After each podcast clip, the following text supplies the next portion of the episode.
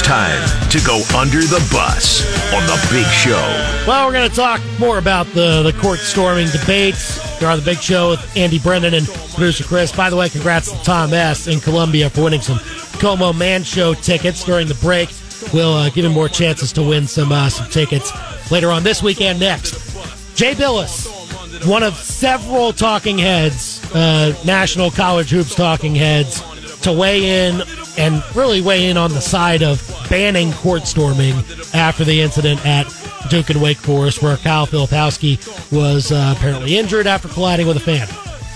Jay Bilas is taking it to the point, though, where he's saying that you should be arrested if you storm the court. Everyone who storms the court, It's such a dumb detain take. them. It's get so a, dumb. You're give them all them a citation or You're something. get them all, all of them. All of them. It's insane. Yeah, how do you It's do insane. that? How do you do it? I know I don't want to put that on local police departments or Yeah, local what are we doing? county sheriff. What if are we you- doing?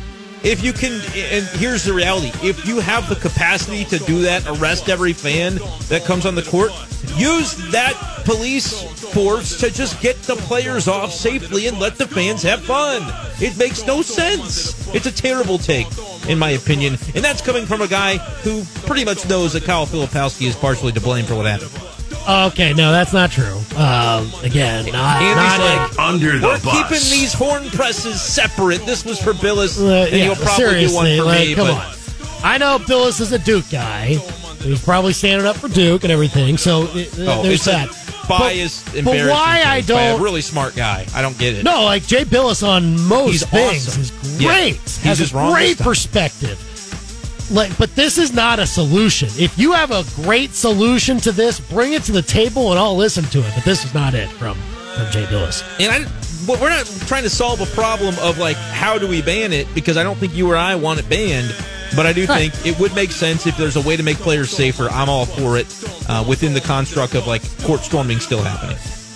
Because uh, again, it is fun and uh, everything like that. But you do have to consider the safety issues with the whole thing. Not just for, I, I will say, not just for players and coaches, but also for the fans themselves. Like they can also be trampled, and so you have to keep that in mind too. Uh, under the bus to Cam Newton. Oh man, who who did he upset at this youth football tournament I, I the think other we got to weekend? flip this around. I don't think Cam Newton got thrown under the bus. I think the dudes who jumped and got Well, thrown yeah, under no, the bus they, by they- Cam these Newton. three guys did not make the right decision uh, to try and mess so incorrect. with six foot five, two hundred fifty pound Cam Newton. Uh, like at Brock this- Purdy He got threw shooters him like down. that? He threw him down like rag dolls. It right? was amazing. Yeah, this video that's all over social media.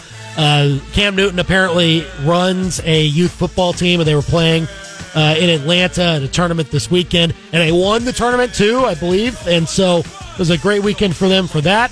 But for whatever reason, these dudes just come up to Cam Newton and are trying to trying to push him around and uh, start a fight with him. And Newton was not having any of it until security eventually came in and broke everybody up. But no, those three dudes, wrong person to try to start that with. Under the bus. Because I didn't know youth football uh, tournaments would be uh, Oh, I place this only to happen imagine. either. Yeah, I can only imagine. like it's uh, it's kind of a kind of a random thing that just popped up all of a sudden. But hey, Cam, he held his own.